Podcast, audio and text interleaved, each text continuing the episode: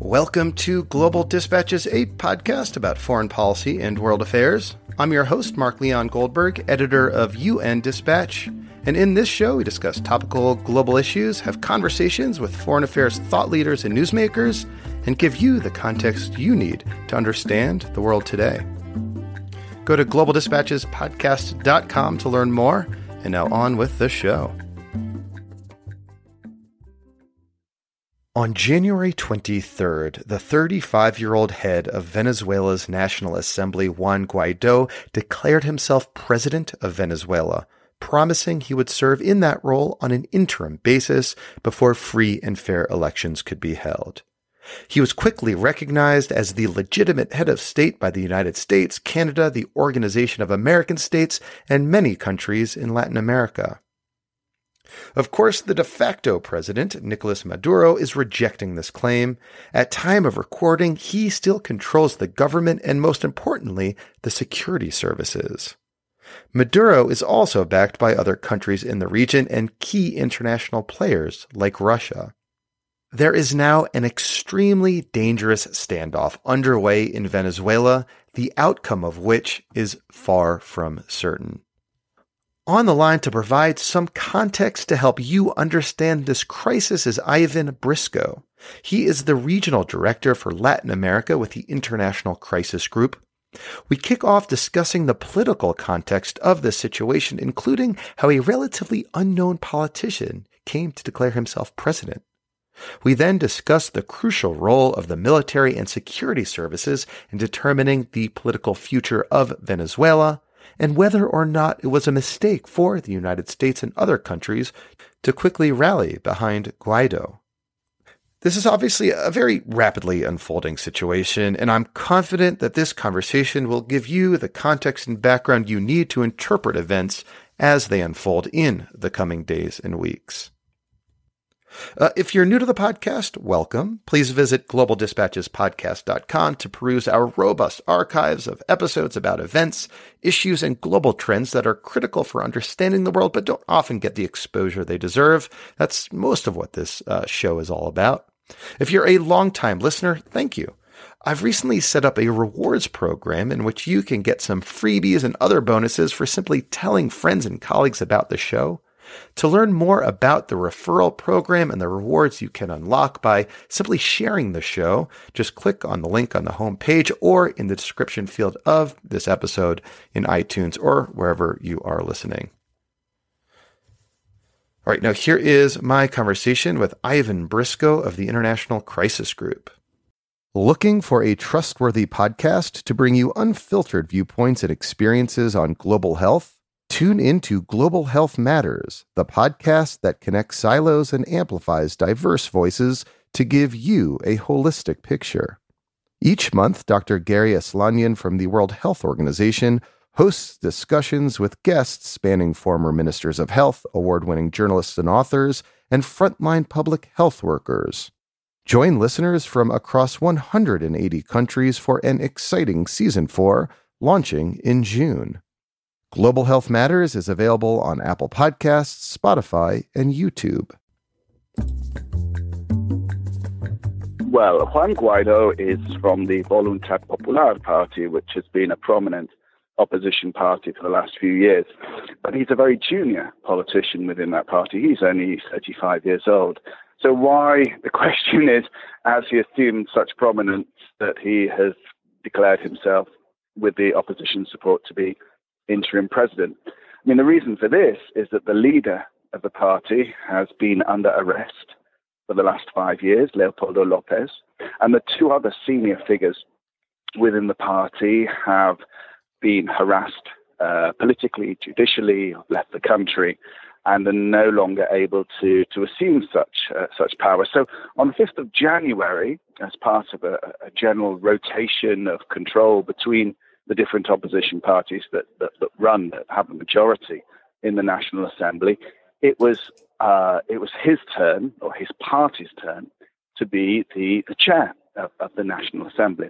Now, why is that such an important uh, detail? Well, his nomination as chair of the National Assembly came just days, five days, before Maduro was uh, re-inaugurated, um, having supposedly won elections in May of last year.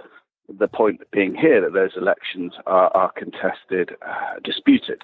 Uh, there are um, substantial evidence to suggest that there was rigging, uh, unfairness, that it was not um, a, a, an equitable uh, vote, that it was uh, biased towards the government, and as a result of which there are grounds to believe that the election result was not fair and that Maduro was not uh, is not le- a legitimate president in his second term. No one contests that his first term uh, was not based on a legitimate vote, but the second term um, has come in, uh, has fallen under the shadow of, of considerable doubt. And that is the basis for all the political drama we are now seeing. The assumption that uh, the, the, the, the Maduro's second term is not legitimate, and the rise of a new politician who has taken charge of the National Assembly at a moment in which, for many people, particularly for the opposition, that is now the only legitimate democratic institution in Venezuela. Um, so we are speaking on Thursday, January 24th. On Wednesday, the 23rd, uh, Juan Guaido uh, declared mm. himself president. Can, can you just sort of discuss yeah. the events leading up to that rather dramatic moment that we saw yesterday? Well, indeed. I mean, all of this makes little sense were it not for the general background, um, the, the state in which Venezuela finds itself, which is appalling. I mean, Venezuela is in a terrible economic crisis with extreme hyperinflation, scarcity of food, and emigration so far uh, in the last few years of 3 million Venezuelans out of the country, which the UN expects will increase by another 2 million in in the next year. To put that in um, context, that's like maybe 10 to 15 percent of the population. This is a huge that, migration. Exactly, if, it, if it, reaches 5 million, we're talking about uh, a sixth of the entire Venezuelan population, exactly. Which is a huge number, many of them going obviously to neighboring countries in, in Latin America. So we have this context of, of, of terrible economic demise, of a, a, closing down of all democratic space by a government, a government which has been in power now for, uh, for uh, 20 years um, first through Hugo Chavez, then through Nicolas Maduro, and which has, over the last few years, basically closed down um, all democratic space and taken authoritarian control over the country. So the context of Venezuela is one of economic uh, collapse, of, of political um, closure of democratic space, of intensive um, hostilities between the opposition and the government, uh, which are reflected on the international stage. So you see a great polarization between the supporters of the government of Maduro, Russia, China, Turkey, certain other countries in Latin America, Cuba, obviously, and those which are opposed um, to Maduro and maintain that now is the moment in which Maduro must leave power because he has not been democratically re-elected. So, a substantial number of Latin American countries and the United States mm-hmm. uh, and Canada. That being the context, what we've seen since 10th of January is that extreme polarization and great tension in a context of great economic despair playing out on the streets and in the politics of, of Venezuela. So in the last few days, we've seen wildcat protests, mass assemblies of opponents of, of Venezuela, of, of, the Maduro government, calling for, for, for, radical change, calling for the usurper uh, Maduro to be to be thrown out of power, and growing movement in internationally in Latin America and North America for Maduro to leave. And if he is not to leave, and there's no sign at the moment that he is leaving, for him basically to be declared an illegitimate president with no entitlement to power. And that is the situation which, since the 23rd of January, we effectively find ourselves in. So, so does Guaido have like a, a base of, of popular support? Um, does he have like a constituency, uh, or what is his constituency? Because obviously he does have one. Because there's this massive uh, crowd that cheered on his sort of self-proclaimed um, inauguration as as sort of interim president. So who who makes up his constituency? I mean, it remains, you know, an extraordinary fact that a politician who was, until a few months ago, utterly unknown, has been able to crystallize such an extraordinary remobilization of an opposition movement which was effectively until the end of last year largely dormant.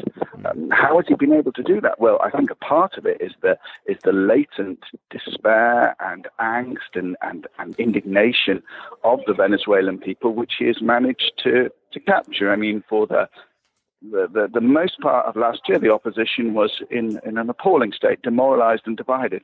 He seems to have re energized it with a very clear call for a return to democracy and a return to constitutional rule, and with and with really strong support from um, across the Americas. And so that has sort of catalyzed a, a public reaction, which has been seen in these these large gatherings of the last few weeks of the, of the wildcat protests in areas of Caracas, which were formerly very close to Chavismo, which were low income neighborhoods loyal to, to, to, to, the cause over the last two decades.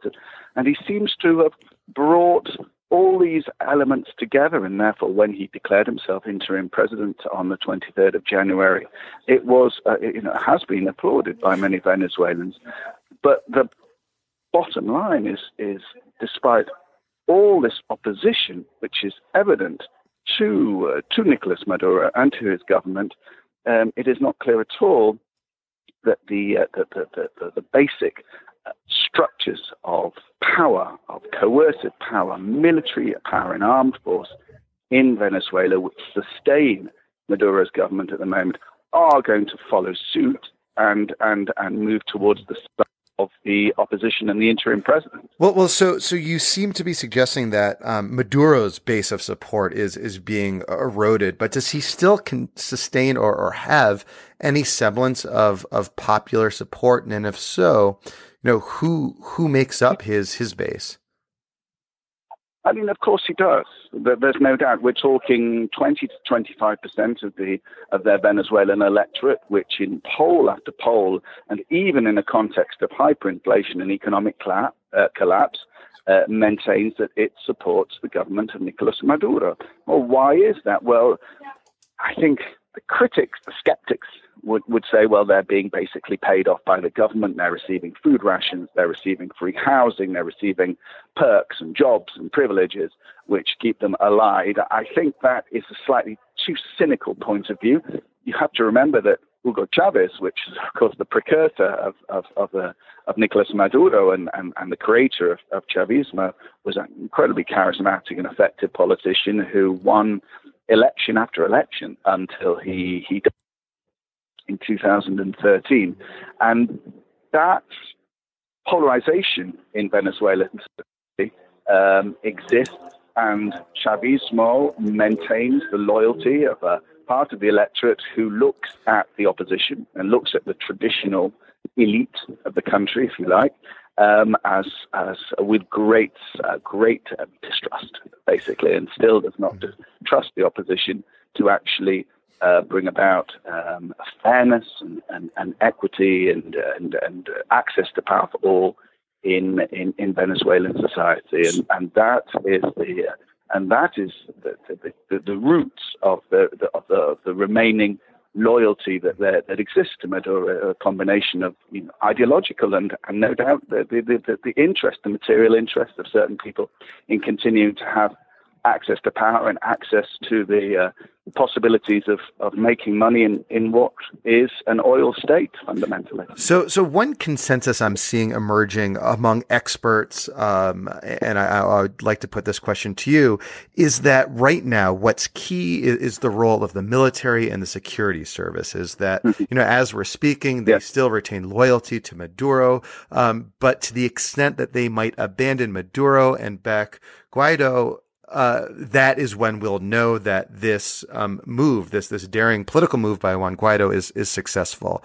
Can can you talk a, bit about one, if you agree with that uh, assessment, and two, um, what role the security services are playing and, and can play and, and might be able to play to ensure that this does not descend into some really you know god awful places. I mean, here we're, we're we, this is precisely at the centre of, of, of all attention now.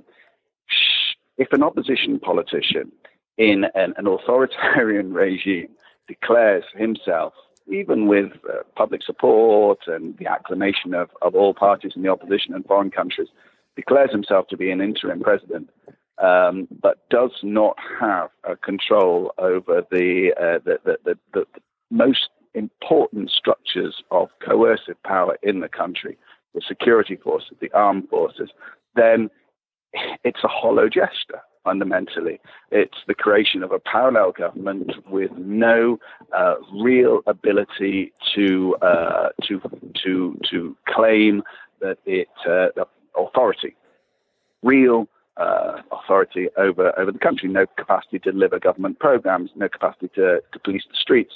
No capacity to uh, do anything for the the, the people uh, nor to, to, to rule brutally or otherwise. Uh, and this is the this is the we're in the situation at the moment. We simply don't know.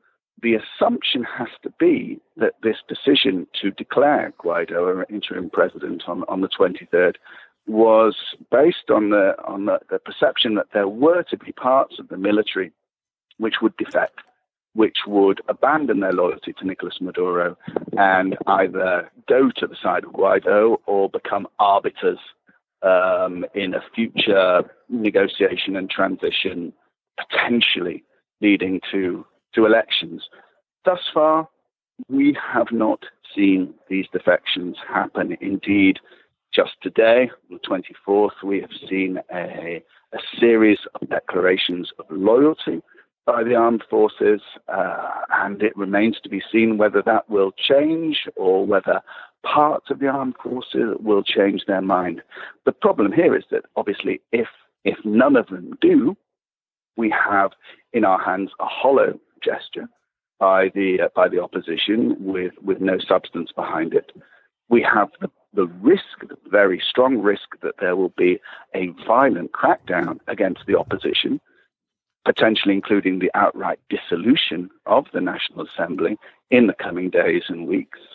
And we have the third and perhaps most worrying possibility that in response to a crackdown by the government or the mistreatment of Juan Guaido, the, the calls for foreign military intervention, particularly from the US and from its Latin American allies who support Guaido, will intensify. And that's where it becomes very difficult to see um, exactly what will happen, what the effects will be in Venezuela.